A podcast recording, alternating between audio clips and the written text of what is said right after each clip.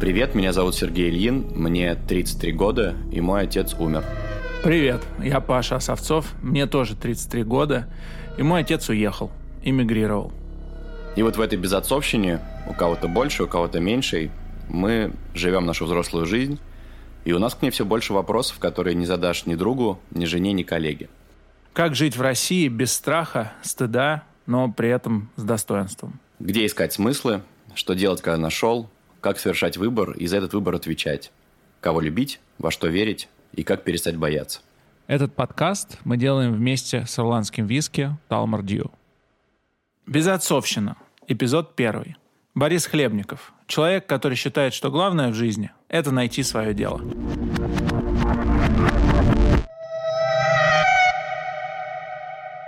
Ты когда-нибудь кричал на детей, на собственных? Конечно. Тебе стыдно за это? Очень. Тебе вообще как? Ну, я вообще, ну, как бы я на работе вообще никогда не кричу, а дома могу. А в чем? И сильно. Вот как тебе кажется, почему ты на работе не позволяешь? Потому что, прости за какой-то трюизм, но актеры тоже твои дети, наверное, отчасти. Вот я имею в виду на уровне вот этого ощущения безопасности, что они вот могут здесь с тобой позволить себе любые эксперименты, любые какие-то это, но ты их как бы не наказываешь, да? Просто, условно говоря, ну, это сейчас слишком красиво прозвучит, но угу. я не кричу просто из собственной выгоды. Второе, на работе так получается, что я главный. А на подчиненных вообще кричать нельзя. Это точка, конец сообщения. Все. Ну, потому что они не могут тебе ответить. Но где-то же я должен орать. Вот я ору дома. Ну, что же должен? Нет. Ну, ну, нет, ну не то, что должен. Я не ору, естественно, там. Ну, но как срываться я могу дома. А ты дома не главный? Нет, конечно. Потому что я достаточно мало занимаюсь домом, и решения какие-то мы все, естественно, совместно принимаем. Ты имеешь в виду с супругой? Да, и с детьми тоже. Я дома тоже не главный. Я бессемейный, поэтому мне я, это, я мне дома это, главный, потому что я там один. Мне это очень, на самом деле, понятно. И вот эта история про то, что, ну, вот эта картинка, как там советский генерал какой-то или член политбюро приходит домой, и он большой начальник, а дома он приходит, и ему жена объясняет, что сейчас будет происходить. Мне крайне понятно. Но если уж говорить про феминизм, есть же очень смешная коллизия по поводу того, что у нас не совсем про феминизм и про неравенство вот это вот. Это не самая главная повестка. Там вот в ФРГ, да, по-моему, 74 года жена должна была брать письменное разрешение от супруга, что он ей разрешает работать. И большинство женщин в ФРГ, ну, большое количество не работало. А в ГДР работали и те, и другие. И когда они соединились, и ФРГ начала кормить всю Германию, то ГДРовские пенсионеры стали получать две пенсии и летать на Гавайи, и веселиться, и развлекаться. Угу. А ФРГшные, в общем-то, ну, тоже, но потуже себя чувствуют. То есть, там такой достаточно такой, как бы есть... То есть, по сути, те, кто жили на социалистической стороне, ну, преуспели. Да, да, да. Пенсионеры точно. Да, поскольку да. у них там был закон о тунеядстве, все тоже как в Советском Союзе. Слушайте, ну я как человек еще не женатый ни разу. Паша уже дважды успел. Завидуешь? Немножко. Я за фразу немножко зацеплюсь, когда сказал «конечно». То есть э, как, как будто бы ты абсолютно уверен, что это ну, нормальный порядок вещей, что ты приходишь домой, и поскольку ты человек творчества, отдающий большую часть времени своим фильмам, своей профессии, то поэтому ты дома слушаешь того человека, который в большей степени тратит свою жизнь на дом и детей. Да нет, честно говоря, я просто не очень понимаю смысла в каком-то... Патриархальном укладе? Ну да, у меня жена работает столько, сколько я до 35 лет она зарабатывала в три раза больше, чем я. Это мы уже там 10 лет вместе Тогда прожили. это было проблемой? Нет, никакой проблемы не было. То есть вот сейчас мне 33, когда тебе было 33. Да. А твоя Моя супруга... жена зарабатывала да. в три раза больше, чем я, а то и в четыре. И тебя ни разу... Вот подожди, попробуй мне ответить. Да. Из 33-летнего Бори Хлебникова, не 15 лет спустя, тогда это не было вообще ни разу ни секунду проблемой? Нет. Ну, а какая проблема? Сереги разрыв шаблона. Я вижу его. Ну подожди, лицо. ты просто сексист. Я вообще не сексист. Ну какая разница? Мы живем это вместе. Это не про сексизм. Это не про сексизм, это про вот Не, типа... ну смотри. Да. Вот смотри. Я вот утверждаю, что, ну, как бы самое важное в жизни найти ту самую работу, которой тебе интересно заниматься. Правильно? Да. Если я занимаюсь поиском той вот самой работы и желанием снять кино, написанием там сценария и так далее, вот этого первого фильма, да, поиском этих денег, пытаюсь подрабатывать. То есть не иду на другие работы, которые мне не интересны, да? И как бы это вот такой у меня период жизни, до того, как я снял там первое кино. Но я занимаюсь тем, что мне интересно. Моя жена занимается тоже той профессией, которую страшно прет. Но так случилось, что вот моя профессия, которая мне страшно интересна, приносит в 4 раза меньше денег. Какая хрен разница? Ну, как бы, если мы оба счастливы на работе.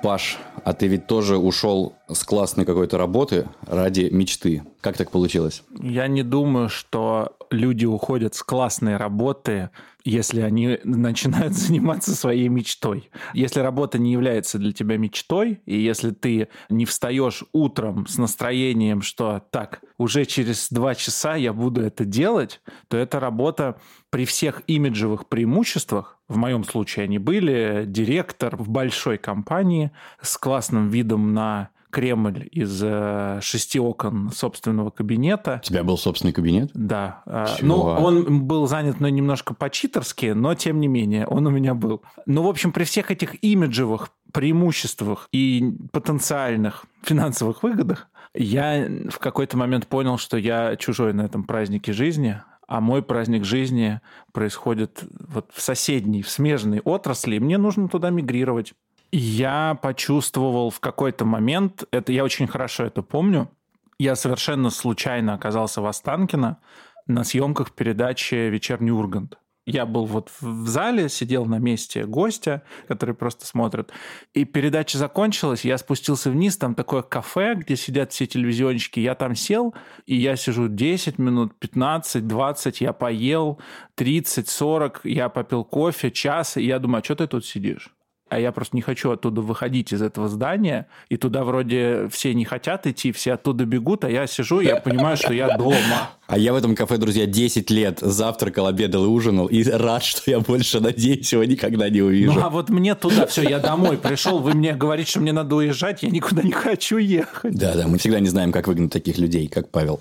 Насколько ты потерял в деньгах, когда ушел с работы? Смотри, я не очень много зарабатывал, потому что зарплата моя тогда, она была чуть выше, ну, 200 тысяч рублей, угу. но я должен был вот, вот получить э, хорошее повышение, и тогда было все круто там бы было типа 1350-400. Mm-hmm, mm-hmm. Но я просто понял, что это параллельно стало понятно, что я не могу, mm-hmm. и что мне это не нужно. Кто самый близкий человек, который покрутил пальцем у виска и сказал, «Э, Паша, ты совершаешь ошибку? Мама, конечно. Она всегда так говорит. В смысле того, как э, строится работа, это всегда как ты можешь. Ты же работаешь у Куснеровича. Я слушал это и понимал, что мне точно пора. Тебе кажется, это от любви или от страха? Это от желания безопасности для своего ребенка. При том, что сейчас она счастливо смотрит все мои эфиры, слушает все мои подкасты, но тогда она Как маму зовут? Ирина Моисеевна. Ирина Моисеевна, надеюсь, и этот подкаст вы тоже послушаете, тем более наши с Пашей рассуждения сейчас прям продолжит Боря Хлебников.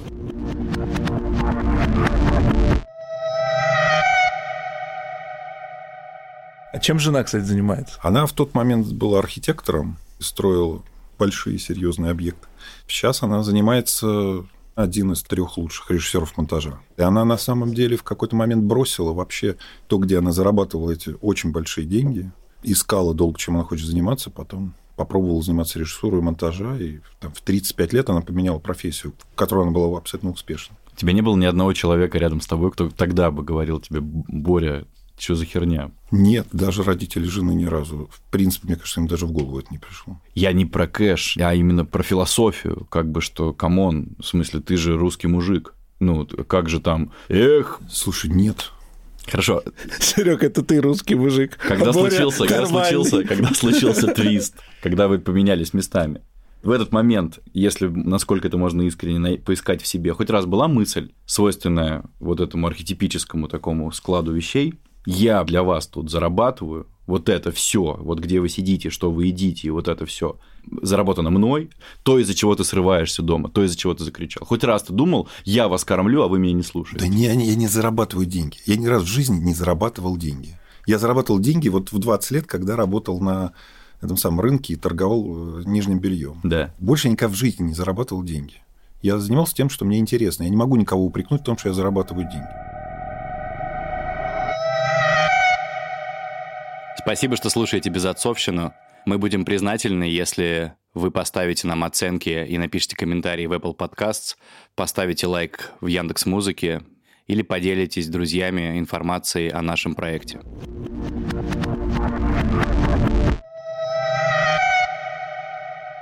Какой самый нищий период в твоей жизни? Вот такой прямо, чтобы дно. Слушай, ну занимать деньги я кончил, наверное, лет в 40. Семья хоть раз тебя спросила, бать, а где, собственно говоря, загородный дом? Да нет. Это ты их так воспитал или это люди сами такие? Да я не знаю, но слушай, ну, мне кажется, это в голову никому не приходило. Тебе удивительно, что это кому-то может приходить в голову. Ну да. Ну, вообще женщины имеют свойство требовать, э, ну, чтобы ты что-то купил. Нет, на самом деле это же не только женский запрос. Это запросы, когда у тебя основная часть жизни тебе скучно. Понимаешь, то есть... Ну, вот, вообще я ну, понимаю, о чем ты ну, говоришь. Вот 24 часа в сутки. Да. Из них там, ну, 8 ты спишь. Это сколько уже получается? 16. 8 отними на работу. Это сколько осталось? Восемь. Собрались гуманитарии. что? Значит, из них еще убери 2 часа на туда-сюда, остается 6 часов. Да. 2 часа с утра, там 4 часа вечером. Ну, лучше же заполнить целый день тем, что тебя прет, да? Поэтому просто найти свою работу крайне важно. И если говорить, вот, кстати, про детей, одна из самых вот вредоносных вещей, которые можно сделать с ребенком в районе 16-15 лет, это вбить ему в голову, что он сейчас точно должен, а, поступить в институт, б, его закончить, и это его жизнь будущее, на всю жизнь. Вот ты сейчас делаешь выбор на всю жизнь. Вот это самое вредное, что могут, сука, сделать родители. В тот момент, как только ты понимаешь в институте, что это не то, беги. Беги просто никуда, ну и, и потом ищи. Вот эти все претензии, о которых ты говоришь, и мысли про Да. там, дом загранный, еще что-то, и, и вот эти отношения мужчина-женщина, это от дикой скуки. А тебя как э, воспитывали родители? Тебе не говорили, что тебе надо поступить сейчас в институт и закончить его? Я ушел с первого курса, как только понял, прям, что это не то. А на кого ты учился? На биолога. И пошел в ВГИК. Пошел в Авгик и поступал два года. Ты общался с отцом все это время, у тебя полная семья, Мгм. да? А Мгм. отец сейчас жив? Э, Нет, Нет. Когда ты ушел тогда и сказал, я хочу в ВГИК, его реакция? нормально. Нет, ну я душой ночью переживал, но никаких уговоров у меня не было. Ну, это же постоянная дилемма, когда тебе-то кажется, что ты лучше знаешь, как для ребенка будет. Это ужасно, потому что это, ну, как бы ты его просто на самом деле пытаешься оберегать, а пытаться оберегать вообще вредно. Вот мне в какой-то момент мама сказала одну такую вещь, я ее запомнил, причем мне сказал это лет в 14. Что-то я ее спросил про страхи, и мы начали про это говорить, и, ну, это не то, что она одну такую фразу сказала, это был какой-то длинный разговор. Внутри ли- длинного разговора она сказала, что вообще-то ребенок имеет право на все, даже на смерть. А кто у тебя матушка как бы по... Физик. Она верующий человек? Нет, Да. у нас вся семья неверующая, кроме моего младшего сына. И это важно, потому что, объясню, это же на бытовом уровне, это не на религиозном. Мгм. Смотри, вот ты, например, берешь и не пускаешь ребенка в поход, Да. потому что ты боишься, что он там свалится со скалы. Такое возможно. Мгм. Но если ты его не пустишь, он Не пойдет в поход? будет домашним, не пойдет в поход, не получит впечатление, не увидит то-то, то-то, то-то. Понятно, что есть разумные пределы да, всего этого, но боятся там выпускать на улицу, боятся, чтобы он с кем-то дружил, боятся там каких-то там... То есть это ну, надо давать ребенку свободу, потому что он действительно на это имеет право. И имеет право на то, чтобы развиваться от тебя отдельно. Это ужасно приятно, когда у детей успехи, когда они где-то работают, где тебе приятно, там, и так далее, и так далее. Но у них совершенно своя судьба, и это нельзя их оберегать от всего. У тебя же двое сыновей. А как, сколько им лет сейчас? Так, сейчас 18, 18 23. 18, Ну, это 20. взрослые лбы. Да.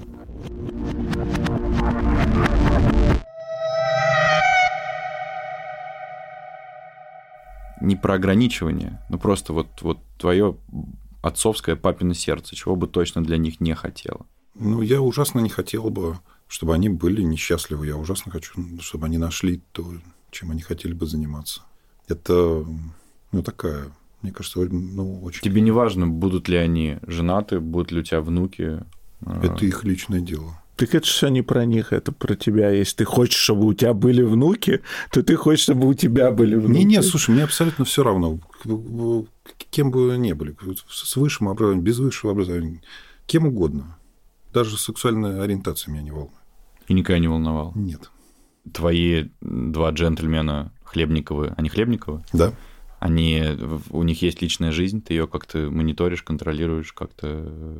Ты, знаешь- можно, знаешь, я, ты- можно я отвечу? А, Нет. нет, их, э, их девушки у нас дома живут. А, Ну, вы все вместе Сейчас живете? старший съехал с своей девушкой Мгм. в другую квартиру, младший живет с девушкой у нас. До какого возраста ты готов их финансово поддерживать, если это будет Если они необходимо? будут заниматься, я буду видеть, что они работают, им интересно, но их профессия или учеба приносит интерес, но не приносит деньги, Да. то я, ну, лет до 30 абсолютно спокойно это буду делать. Правда же, есть ужасно интересные профессии, которые не приносят Да, денег. я понимаю. Ну, вот, например, Наука. писатель. Ну, вот, например, наука. Ну, ты можешь быть, понимаешь, химиком, да, каким-то абсолютно, которому ужасно интересно все это. Ну, хорошо, или это учитель. Просто так получилось, что режиссерам платят огромные деньги, а а учителям платят малюсенькие деньги. Ну, так, ну, что тут теперь? Паш, а вот насколько ты сам близок к этой концепции, которую излагает Боря про то, чтобы не запрещать ничего своим детям и позволять им расти в свободе, порой доходящей до членовредительства? Это очень тяжелый вопрос, потому что я очень далек от истории с запретами чего угодно кому угодно. Я считаю, что это бессмысленно. Но здесь есть некоторые нюансы.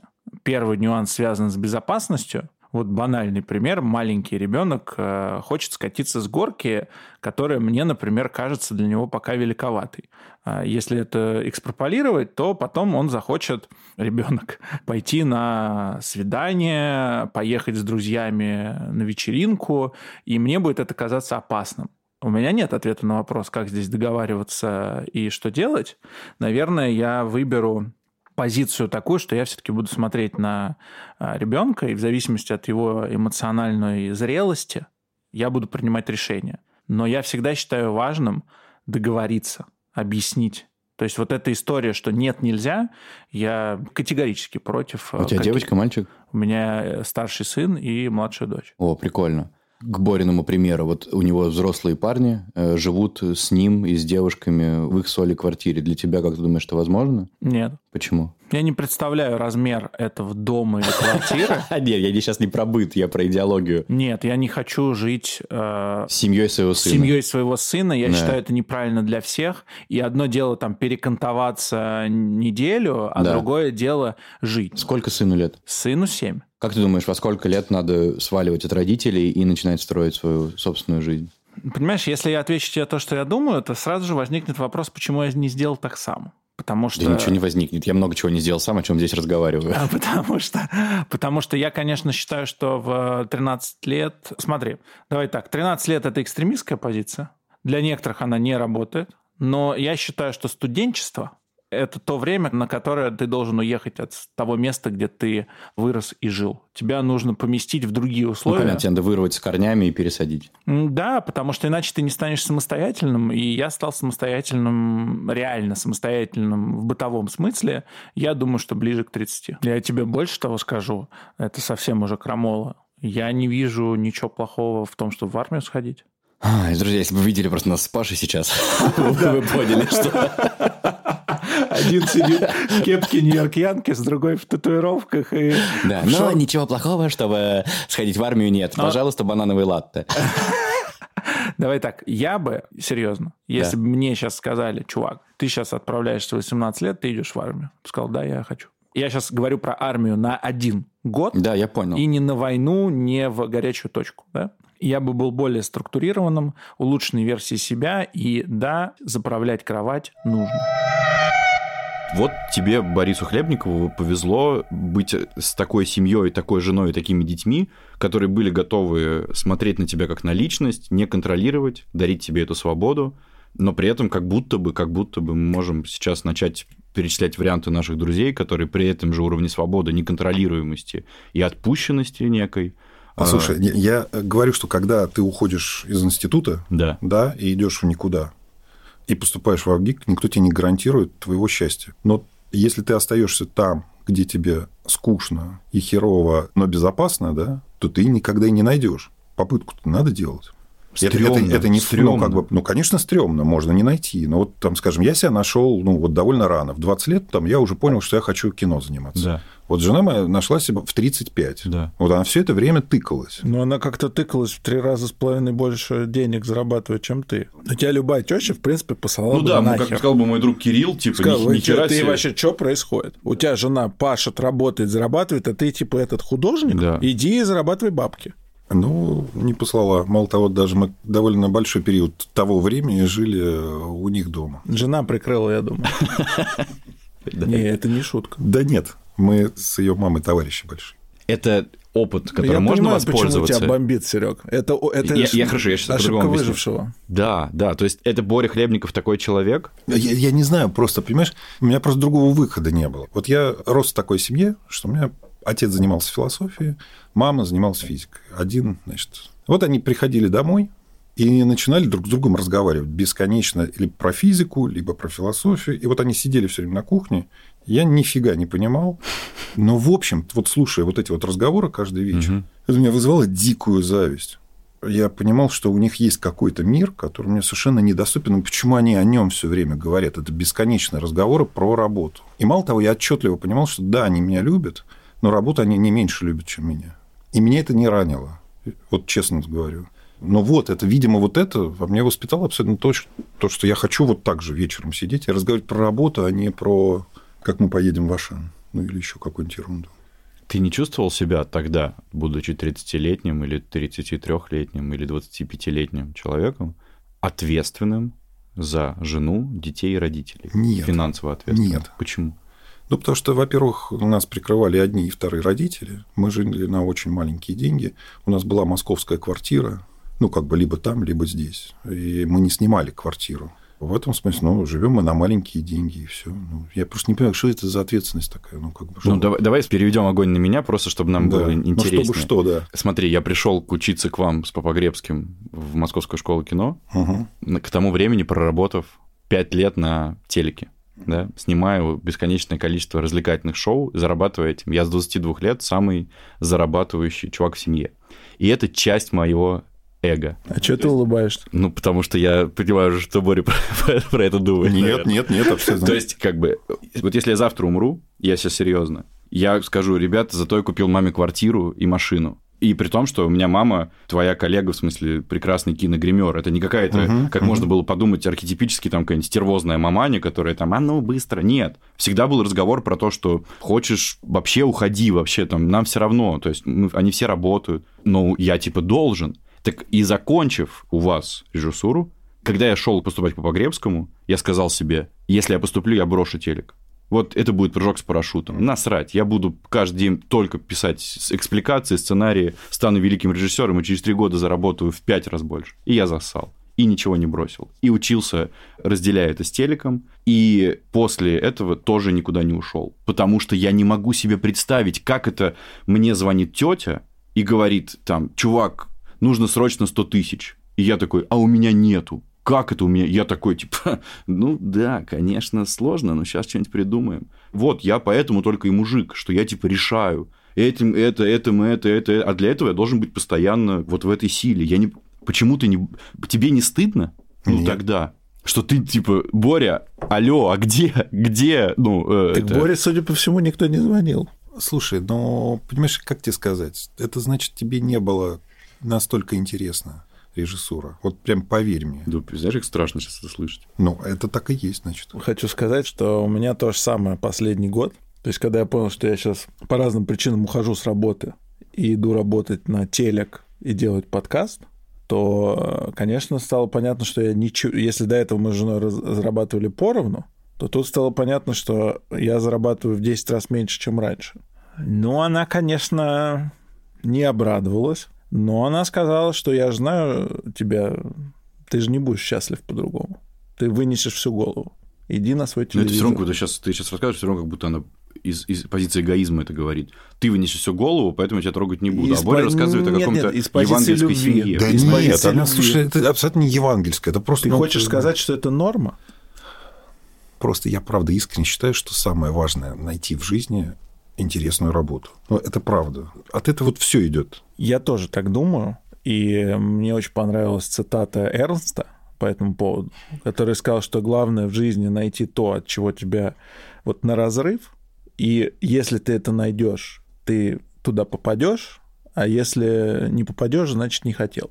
Я с этим согласен, но мне кажется, это работает не для всех. Это работает только для очень увлекающихся людей. А есть куча людей, которым вообще плевать. Ну, да, но и это, ну, для меня это, ну, как бы несчастье. Это несчастье большое. Вот когда мы сняли с Попогребским кино, у меня было какое-то маниакальное, просто я пытался понять, где мне найти деньги. А тогда это пленка была, то есть это нельзя было дешево снять. Мне нужно было там чуть порядка 20 тысяч долларов. Я просто маниакально, почему-то у меня какой-то уже был спортивный интерес. Я думал, вот как украсть вот эту машину? И вот можно же... Как... А, а если вот эту и эту украсть? Я вот сходил по улице, у меня вот такие абсолютно были мысли, как у какого-то Раскольникова. Абсолютно такие немного сумасшедшие. Потом совершенно случайно мне предложили по стечению обстоятельств стать главным редактором программы на Первом канале. Я отчетливо понимал, что я абсолютно это не хочу делать, что меня точно выгонят через там, месяцев пять, потому что раньше ну, будут присматриваться, потом, значит, будут думать, как сказать, потом выгонят. Так и случилось, но вот за эти там пять месяцев я накопил там почти 15 тысяч долларов. Ты накопил ради кино? Да, я не дал ни копейки никому. И снял короткометражный фильм. Что ты ответишь человеку, который скажет, послушав этот подкаст, что всеми любимый Боря Хлебников, самый добрый режиссер на Земле, который должен, по мнению Саши Бортич, отправиться в рай, как мы теперь знаем из выпуска Дудя. Не в смысле умереть, а в смысле... Да-да-да. Что ты просто ну, маниакально жестокий человек, которому ничего не интересно, кроме своего эгоистического увлечения искусством. Ну, это можно так трактовать. Это нормально, что ты думаешь, как мне достать деньги на кино, а не на то, что у меня есть жена. Я, я не знаю, слушай, я же тебе не рассказываю, что я норма. Ты я так... тебе рассказываю, как у меня устроено. Да, так ради этого и позже. Я так счастлив, что Боря пришел и сказал все это. Я теперь понимаю, что я не единственный такой. Я тоже не дал бы никому ни одного доллара и снял бы программу. Вопрос в том, что я не знаю, как я бы это объяснял. А тебе, судя по вопросов не задавали. Ну, нет, меня поддержали, безусловно. И никто никогда, я уже задавал этот вопрос, я просто да. хочу к нему вернуться.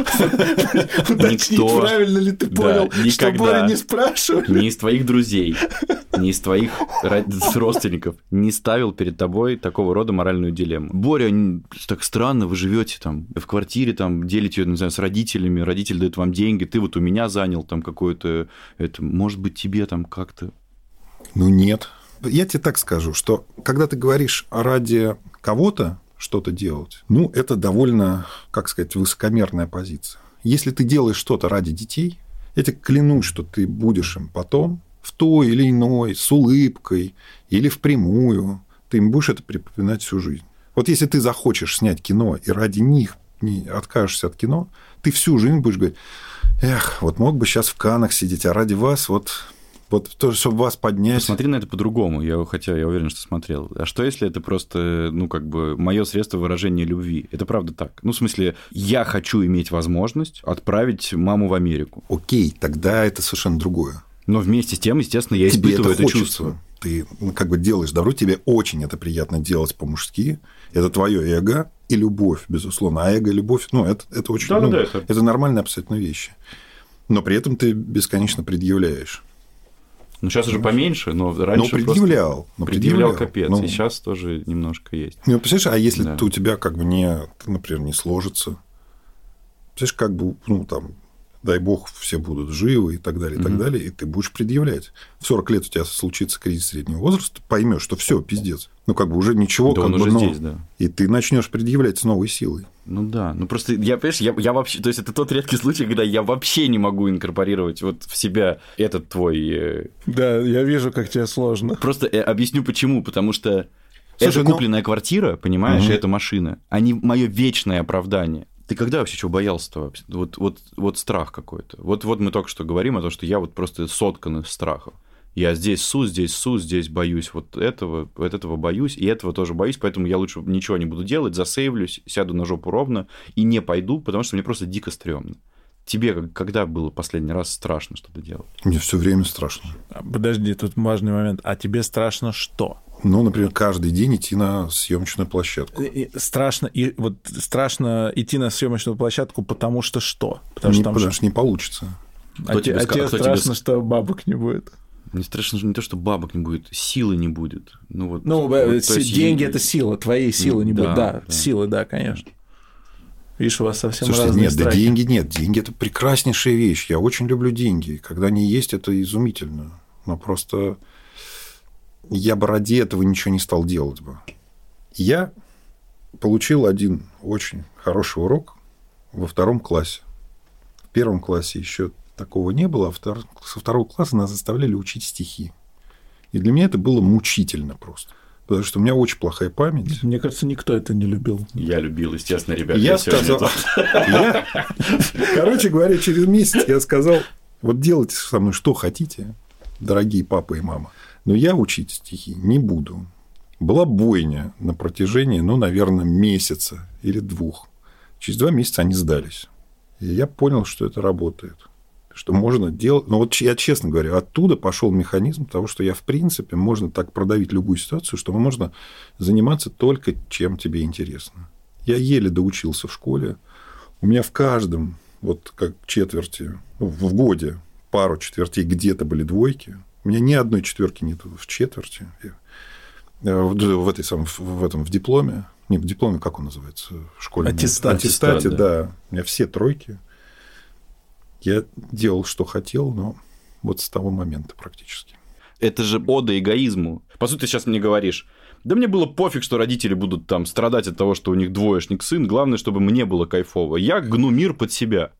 Конечно. Ну а почему нет-то? Слушай, ну а как? Ну, что Ты же один раз живешь. Ты понимаешь, как тебе сказать? Во-первых, это беспокоило родителей, но не до такой степени. У нас, э, я, например, много читал. У нас были темы для разговоров. Мы не были чужими людьми. Никогда. С мамой я дружил с самого детства. С папой не с самого детства. Потому что в какой-то момент я ему сказал, что вот там что-то такое, что мне с тобой неинтересно. Это сколько тебе было? Ну, что-то лет в 5, я помню, что ли в 6, наверное. А прости, а у вас какая разница в возрасте с папой? В 34, по-моему. Он сказал, да подожди, я понимаю, просто мне тоже с тобой сейчас неинтересно. А лет в 12, в 13 мы с тобой начнем разговаривать. Да. Вон, дружи с мамой, сказал. Тоже сексизм немножко. Ну, да, ты пока нет, у меня не отец... подходишь, дружи с мамой. У меня отец абсолютно был сексист. Он философ. Да. Да? А он где работал? Ой, он работал э, в каком-то институте, потом преподавал. Случайно не институте философии? По-моему, институте Просто мой папа тоже работал в институте да. философии. А кто зарабатывал больше, мама или папа? Мама. Ну, они оба много зарабатывали, но мама просто больше, потому что она и преподавала много, и, и в лаборатории работала. Произошло в 14 лет это с отцом? Да, да, да. А думал, то есть все, что я знаю про литературу, это мое общение с отцом. Он мне огромный мир дал, просто гигантский. Вот Боря говорит, что его отцу было с ним скучно, пока Боря был маленьким. У тебя такая же история? У меня та же самая модель была. Это передавалось от моей бабушки, а, папиной мамы, мне. История о том, как а, папин папа, то есть муж бабушки, говорил а, о том, что ну вот когда ребенку будет 12, мы с ним пойдем на футбол, на хоккей, а до этого момента о чем с ним разговаривать? Угу. И это дикая жесть. Вы пошли, когда тебе стало в 12? Э, да, мы пошли на матч Россия-Франция в Лужниках. Это был э, матч. Вот э, помнишь, сборная России обыграла э, французов, чемпионов мира 3-2 во Франции. Да, где Панов забил два гола. Да. Я помню, а, это как петербуржец. А один Валерий Карпин. И Ты помнишь это как москвич? До этого матча был первый матч между этими командами в группе в Лужниках. И сыграли тоже 3-2, но сборная России проиграла. И это был первый раз, когда я ходил на футбол, но, соответственно, мне было 10. А, мне кажется, что сама модель, а, в которой э, с ребенком, с сыном разговаривают только тогда, когда старшему, то есть отцу, есть о чем с ним поговорить, но это полное... Но это странно. Это не, неправильно. Ты должен интересоваться, что интересно твоему малышу а не пытаться с ним поговорить о том, о чем тебе интересно, потому что потом тогда ты будешь кусать локти и говорить, а почему он общается только со своей мамой? Слушай, вот ты сказал такую фразу, что Борю все любят. А что ты имел в виду? Ну, тебя действительно все любят? Нет талантливых, сильных людей, которых все любят. Да, все, в этом и все суть это- вопроса. Все это говорят, да он ну, скотина полная. А будешь у него сниматься? Конечно, буду.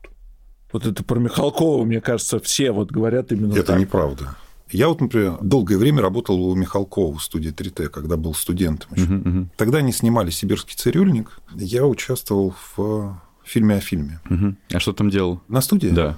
Там было в этой студии Михалкова телевизионное отделение, и мы делали разные там программы для канала «Культура» про Мгм, театр. далее. мгм, мгм.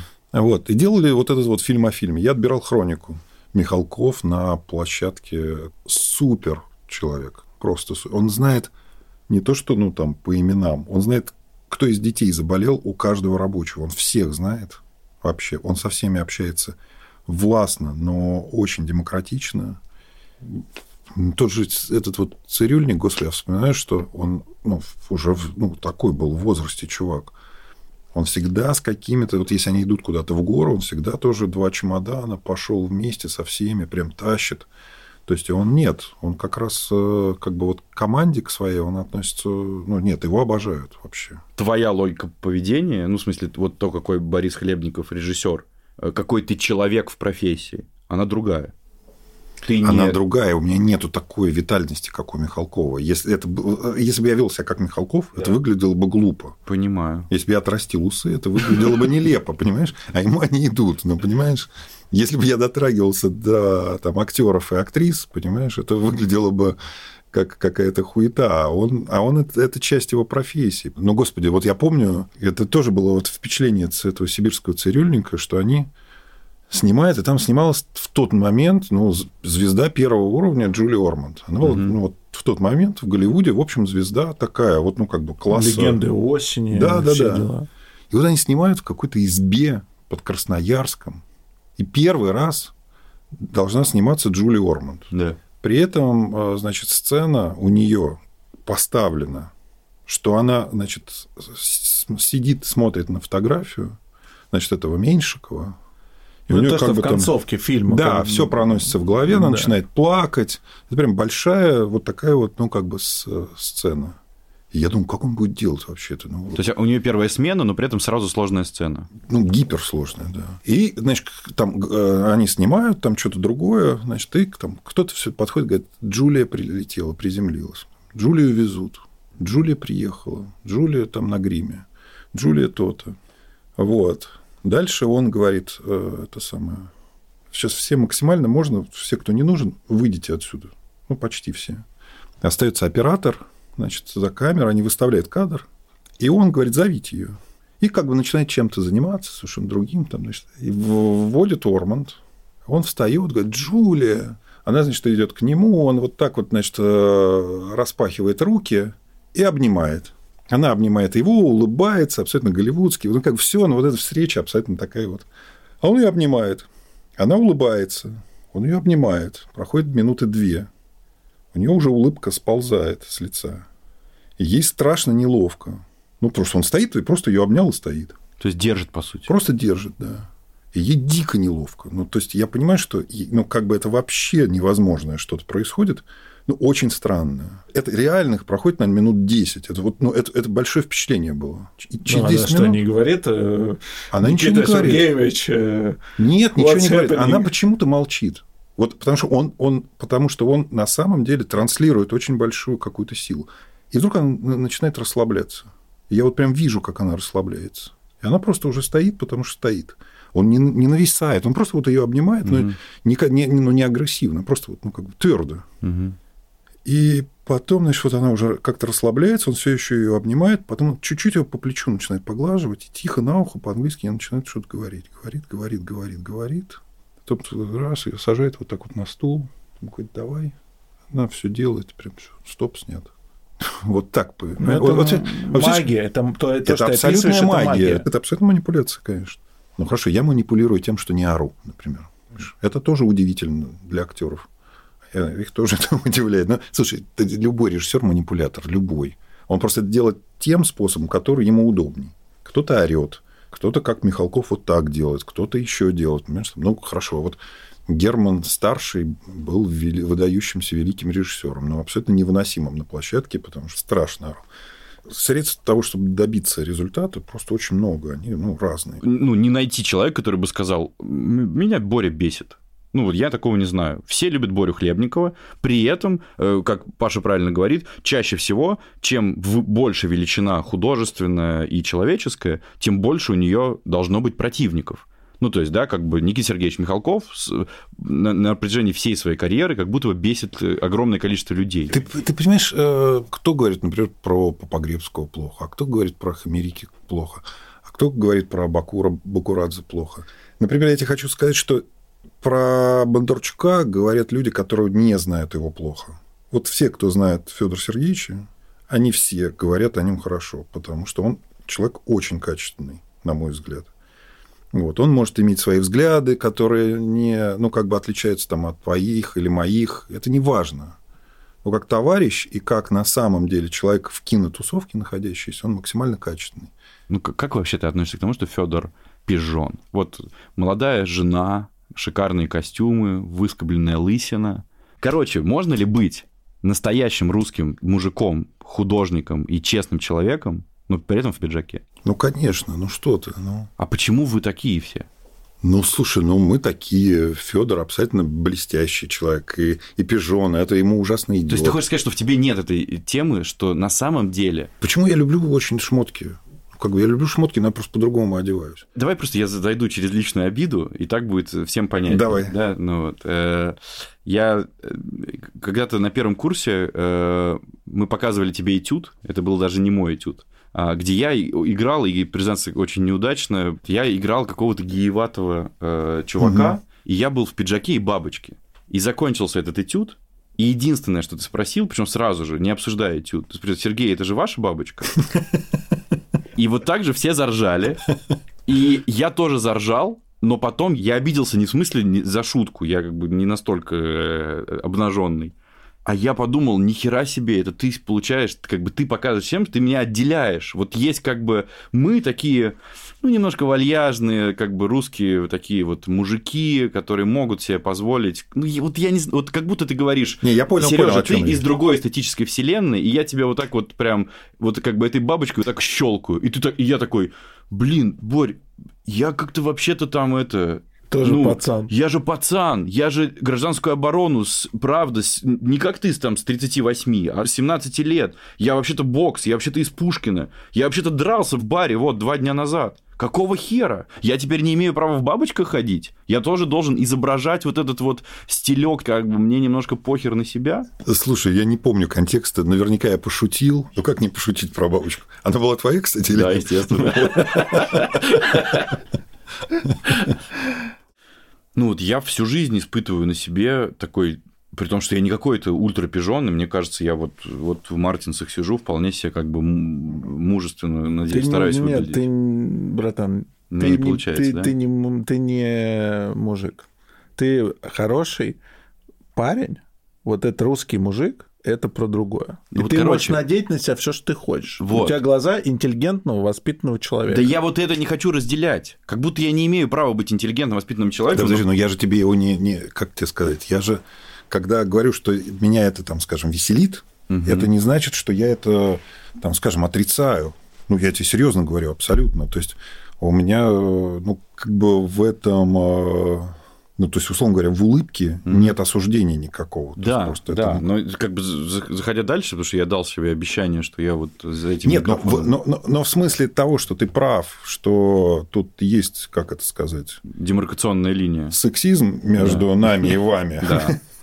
Он, ну, наверное, есть, да. Ну, то есть, слушай, ну, это, это, это как бы следующего уровня разборка, видимо, будет. Ну, после того, как все закончат с феминизмом, в 20 я думал о том, что если человек клево выглядит, то надо с ним дружить. В 25 я думал, что если человек придерживается со мной каких-то одинаковых взглядов, политических, там, на развитие мира, то тогда надо с ним дружить.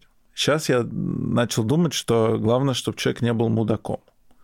И тогда неважно, какие у него взгляды. Что такое мудак? Ну, если можно. Мудак это, это подлый, злой, э, неискренний, ну вот, вот отторгает что-то в нем. Приличный человек, мой, к чему я веду? Приличный человек это какой человек? Не личности какие-то, а именно вот это, что это, вот в это понятие входит? Ну, как, ну, наверное, все-таки прилично. Это э, такое какое-то средненькое. Ну, мне вот нравится слово качественный человек.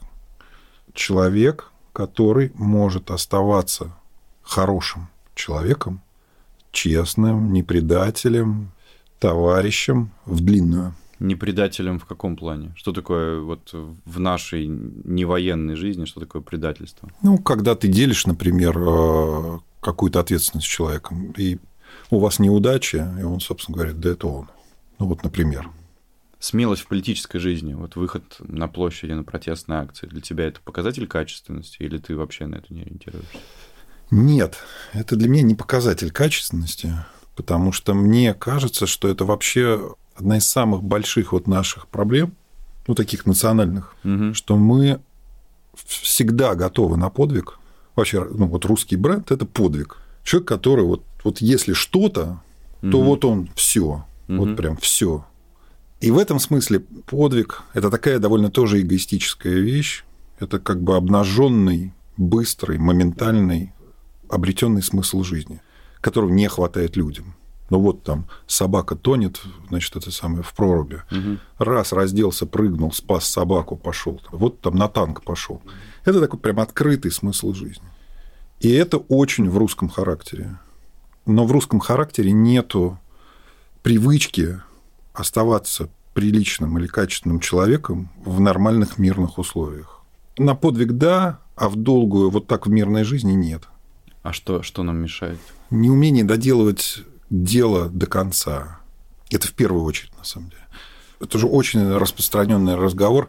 Я сейчас вот вожу такси, но на самом деле это очень временно, потому что я тот-то, тот-то, тот-то. Вообще-то, да? да, я. Это прям вот, ну, как бы вот все время ощущение себя не на своем месте. То есть ты не гордишься тем, что ты официант. А ты рассказываешь, что я вообще-то здесь, ну, так заменяю. А так это у меня просто период в жизни, а то через месяц я уже там и от этого некачественная твоя работа. Ты не, ты не любишь себя как официанта. Ты не любишь себя как там таксиста. Быт определяет сознание? Конечно. Я как-то вот до этого ощущения дошел, ну, наверное, лет пять назад. Я просто понял, что это как бы ну, можно бороться, ненавидеть Путина, можно думать, когда же вот он наконец уйдет, и когда же настанет что-то новое. А я понял, что как бы, ну, уйдет Путин, по сути, вот пока здесь ничего не изменится. И тогда нужно себе ставить просто вопрос. Вот тебе нравится это пространство? Вот без желания его сильного менять. А вот просто жить здесь. И если да, то оставаться и, в общем-то, борясь, ходя на демонстрации, делая это, но понимая, что по сути, понимаешь, ну как бы не, ну вот надо ее любить такой, какой она есть. Или сказать нет, и, и тогда просто уезжать. Ну, вот, ну, как бы жить вот этим, ну, постоянным желанием изменить того, что здесь, абсолютно бесполезно и бессмысленно. Вот это, это, это не бизнес. То есть ты не веришь в прекрасную Россию будущего? Я в нее верю, но это, как тебе сказать, но я еще раз говорю, надо ходить на эти все демонстрации. Надо, условно говоря, всем коллегам, которые сейчас не хотят снимать там Бортич или еще кого-то, понимаешь, плевать в лицо на самом деле. Вот, надо, ну, как бы быть, ну, как бы на стороне, условно говоря, закона, который не соблюдается у нас в стране но искренне верить, что что-то произойдет, ну, как помимо, ну, вот так вот сразу, ну, это глупость. Ты имеешь в виду, что просто глупо прожить эту жизнь в состоянии постоянного внутреннего Абсолютно, потому что ты и страну не разглядишь. Тебе будет казаться, что вокруг тебя быдло, тебе будет казаться, что те люди, которые там, скажем, в маленьких городках или еще где-то антисемиты, они плохие люди. А на самом деле это просто ну, безграмотность и так далее, и так далее. И ну, глупость местечковая. Угу. И ты их никогда не различишь. Для тебя вот там, скажем, я не знаю, голосующий за Единую Россию будет мудаком. Человек, который говорит, что там, скажем, слово хачики или жиды, угу. тоже мудаком. Ты подойдешь поближе и просто поймешь, что это, ну, как бы дикий, дикий недостаток образования, и никаких они не евреев не любят. Ну, не, то есть внутренне-то они нормальные, просто они что-то не знают. Они просто, ну, это просто привычка. Вот такая, ну, понимаешь, то есть я, я сейчас не говорю даже провокационные вещи. Понимаешь, когда ты живешь, ну, как бы вот, ну, ты просто их не заметишь. Вообще, вот, ну, вот это, я просто вот, очень много раз повторяю, меня, на меня произвело огромное впечатление, вот слова моего соавтора Саши Родионова, с которым мы кучу фильмов написали он сказал одну вещь, он говорит, я никогда не сяду описать человека, пока я его люблю или ненавижу. Угу. Никогда. Я говорю, почему? Он говорит, ну, потому что если я люблю человека, то я не вижу ни, вообще никаких его недостатков. Мне все в нем нравится. И я напишу романтическую хуйню. Если я человека ненавижу, то мне все в нем не нравится. Я напишу просто ну, такого робота-злодея. Угу. Он говорит, как только это переходит ну, как бы в комплекс, это видишь и плохое, и хорошее, и там ты там начинаешь, там, я не знаю, там, описывая Гитлера, ты начинаешь думать про него с детства, понимаешь, угу. и придешь к Гитлеру, понимаешь, у тебя все равно будет живой человек с огромным комплексом там всего. Почему он такой, почему так. Ну, то есть только в объеме, понимаешь? То, то есть, когда ты что-то ненавидишь, ты слепой. И когда ты влюблен, ты тоже слепой. Ну, то есть дзен, ну, я сейчас... Это да. не дзен, это, слушай, это вот, ну, например, для меня это, для меня это профпригодность, я тебе так скажу. Угу. Умение видеть вещи объективно. Умение, да, страстно за что-то не топить, а как бы сначала разглядеть это. Как только ты начинаешь страстно, ты начинаешь быть журналистом. Понимаешь, а кино как журналистику глупо снимать. Вообще актуальное кино глупо снимать. Что значит начинаешь быть журналистом? Ну, может быть, это я неправильное слово. Вы как бы... Публицист. Публицистом, публицистом, да. Потому что, ну, как бы это, условно говоря, очень глупо. Потому что, как бы, если ты публицист, ты, вот, вот случилось что-то, и ты на следующий день написал, там, скажем, яростный текст, или там восхищенный текст, или еще что-то про это. Кинематографисту глупо, например, вот там, ну, вот описывать то, что вот сейчас происходит. Потому что, ну, просто производство кино – это два с половиной года, во-первых. Ну, то есть, пока ты что-то актуально описывал, это стало уже не актуальным вообще, да. Ну, а во-вторых, как бы публицистика все же, ну, такая газетная, да, вот она, ну, как бы она, она имеет право быть, ну, как, как это, рассерженной. А я не могу, я не имею права быть рассерженным. Это применимо, как тебе кажется, только к творческим профессиям или вообще? Ну, к творческим. Ну, а как, как ты к математике рассерженность приедешь? Ну, Нет, я физики. в том плане, что ты как будто бы должен... Э, ну, ну ты везде должен быть, быть холодным. Да. Но это не холод. Ну, это на самом деле, э, ну, это правда же ужасная книжка, там, скажем, выдающегося писателя Булгакова, да, который написал, написал выдающуюся абсолютно белую гвардию про, про вообще про революцию, угу. про все, и Дни Турбины как, как пьесу, да. Это абсолютно выдающаяся произведение. Да? И он написал омерзительную, на мой взгляд, собачье сердце. Это абсолютно, ну, как бы э, человек видел, что у него происходило под окнами, вот этот, ну, как бы разгул вот этих людей, которых он абсолютно, ну, в этот момент, а, боялся, б, презирал, ненавидел, и написал просто про них как про собаку. Ну, пасквиль, да. Собаку, которая как бы стала недочеловеком. Это абсолютно, ну, как бы в ярости написанная, ну, средняя штука. И при этом дальше, ну, как бы, да, он пишет, уже как бы осознав все, что происходит, да, он пишет там «Дни Турбиных», «Белую гвардию», где это совершенно ну, абсолютно выдающийся взгляд на то, что происходило. Возвращаясь э, в тему, ты сказал, там, Бортич, вот эта вся история – Э, я знаю, да, что ты тоже выходил, я помню, и Паша, вот мы это обсуждали. Я, я-то вообще великое сыкло, я никуда никогда не ходил, но только посты в Фейсбуке писал. Но я в какой-то момент, короче, понял, когда в Москву переехал пять лет назад, и вот я потусовался там в саду Эрмитаж, да, там пару лет с оперольчиком в руке, и понял, что, в принципе, я знаю всех уже людей. По большому счету, я знаю примерно всю деятельную часть Москвы.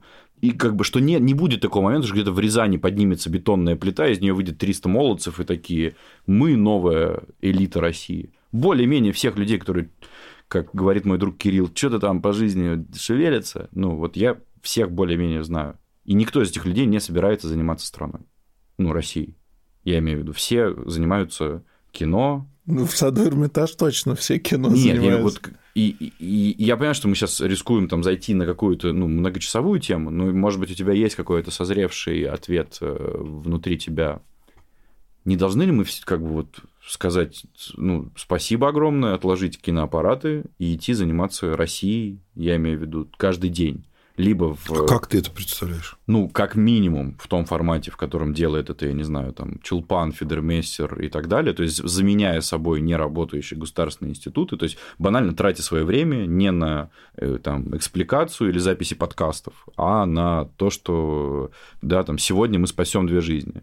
Или, как максимум, консолидация с государственным аппаратом. Я абсолютно уверен, что Чулпан не из-за того, что должна это делать.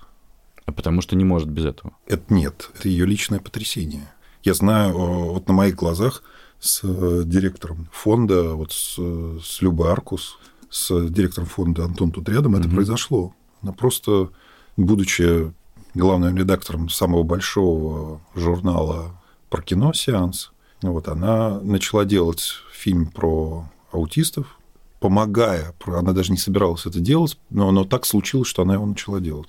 Она познакомилась с мальчиком, и дальше ей абсолютно, ну, как бы, это так ну, произвело на нее огромное впечатление. И дальше сначала она начала заниматься мальчиком, потом значит, создала фонд, теперь у них мастерские, теперь у них школа, теперь у них э, центр для реабилитации родителей. Это огромный фонд в Петербурге, гигантский. Но она уже не может этим не заниматься. Понимаешь, это как бы это ее жизнь. Это не должно. Мы не должны с тобой? Мы не должны? Я еще раз говорю, она не должна. А мы не должны? Нет. Вообще и она всем. не должна. Никто не должен ничего никому. Ну как же, это же не странно, вот мы выходим такие, ну, условно вот, говоря. Смотри, на мой взгляд, все, что должно произойти в России, это уважение к предпринимателям и построение здесь капитализма, которого нет. Нигде у нас в стране нет капитализма. Практически нет. Капитализм подразумевает и предпринимательство. Подразумевает то, что если у тебя нет госзаказов, у тебя нет государственных денег в том, что, ну, в том, что ты делаешь, ты сам делаешь все, у тебя фигура плохого и хорошего вообще никого не волнует. Понимаешь, какая разница, вот кто будет делать вкусную воду? И злодей, и хороший человек, чтобы продать эту воду, будет ее делать хорошей. Да. Классной, в классной бутылке, так, чтобы она нравилась. У тебя фигура вообще хорошего или плохого человека просто нивелируется. Потому что это работает экономика. Другое дело, у нас э, Путин на федеральных каналах называет предпринимателей э, торгашами и не, ну, как бы, и не любит вообще этот класс категорически потому что это, ну, как бы это неконтролируемо прослойка, сразу, да, ну, с вопросами. И то, что как душит у нас предпринимательство, это, ну, это пиздец. И как бы, ну, ну слушайте, вот я, вот я сейчас начинаю заниматься продюсированием. Угу. Вот и занимаюсь им. Угу. Вот я обнаруживаю вот такую вот вещь. Телеканалы, а, ты приносишь сценарий, да. Да? тебе говорят, о, класс, запускаем. И дают тебе деньги на производство этого сериала. Значит, и дальше э, там идет отчуждение 100% прав. Угу. Что я как продюсер должен делать? Как можно больше денег заработать на, на производстве. На производстве. То есть все деньги с проката достанутся Абсолютно телеканалу. Верно. А если, например, я получаю меньше даже денег, но мне дают, там, скажем, 30%, ну, 20%, то ты уже партнер. Моя мечта сделать HBO. Ну, минимум ликвидацию. Понимаешь? Потому что это будет моя библиотека, которая меня будет кормить всю жизнь. Я да. буду вынужден, как бы, каким бы я варюгой не был бы, я думаю, нет, блин, пускай это будет в кадре, потому что дальше это мне будет в долгу приносить. Да. Понимаешь? То есть нас вынуждают всех делать все хуево. Вот, даже ты говоришь, они вынуждают. Вот эта темная масса назгулов, дементоров, людей в темных плащах на темных конях с горящими огненными глазами. Это же люди живые. Это не какая-то биомасса. Почему мы с это тобой... система. Это система. Почему мы с тобой не идем туда? Почему... Да, я понимаю, что ну, неохота пиджак надевать и залезать вот в это, это, но почему ни ты, ни я, ни Паша, ни десятки мальчиков и девочек, выросших в хороших семьях и, и читавших э, э, хорошие Слушай, книги? Я, я утверждаю, что ну, никто никому ничего не должен. Ты имеешь в виду идти в милицию?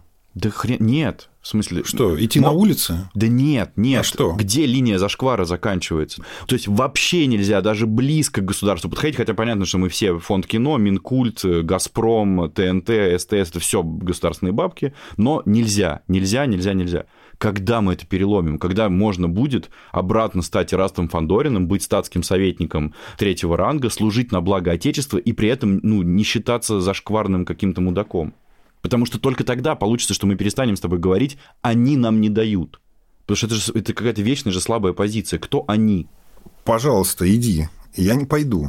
Но просто не пойду, потому что мне это, опять же, я тебе еще раз говорю, мы уже, ну, как пришли к тому, что я эгоист. Да. Я буду делать только то, что мне интересно. И мы все. Ну так а что тогда? Так, блядь, это же какой-то парадокс. Мы говорим, Никакой не вы парадокс. неправильно делаете. Вы, вы... тут есть конфликт, то, что вот в том, что вы сейчас обсуждали, что вот эта система, которая нас вынуждает, она не изменится, если в нее не прийти и ее саму не изменять.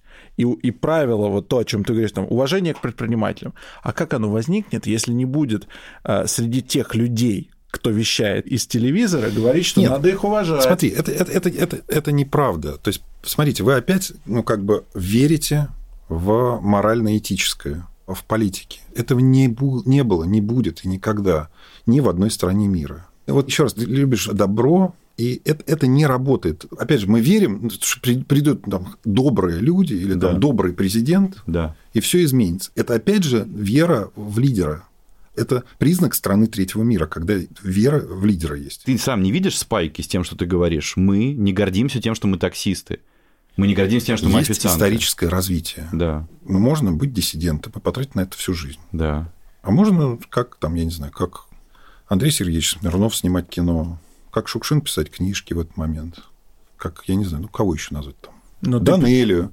Ты... И сделать намного больше для своего государства, нежели, там, скажем, Новодворская или там неизвестный человек, который сжегся на Красной площади. Я не про диссидентство, я наоборот же про поход во власть, про то, что я бесконечно, то есть я постоянно слышу диалог один и тот же, по сути. То есть он как раз очень сильно про нас, про наш подкаст, про отцов и детей. Я mm уверен, что не, это не зависит от возраста, это зависит от позиции, что там дяденьки, сидящие э, в правительстве, и Владимир Владимирович, и вся эта тусовка, они воспринимают нас исключительно как детей. Потому что, по сути, это разговор такой.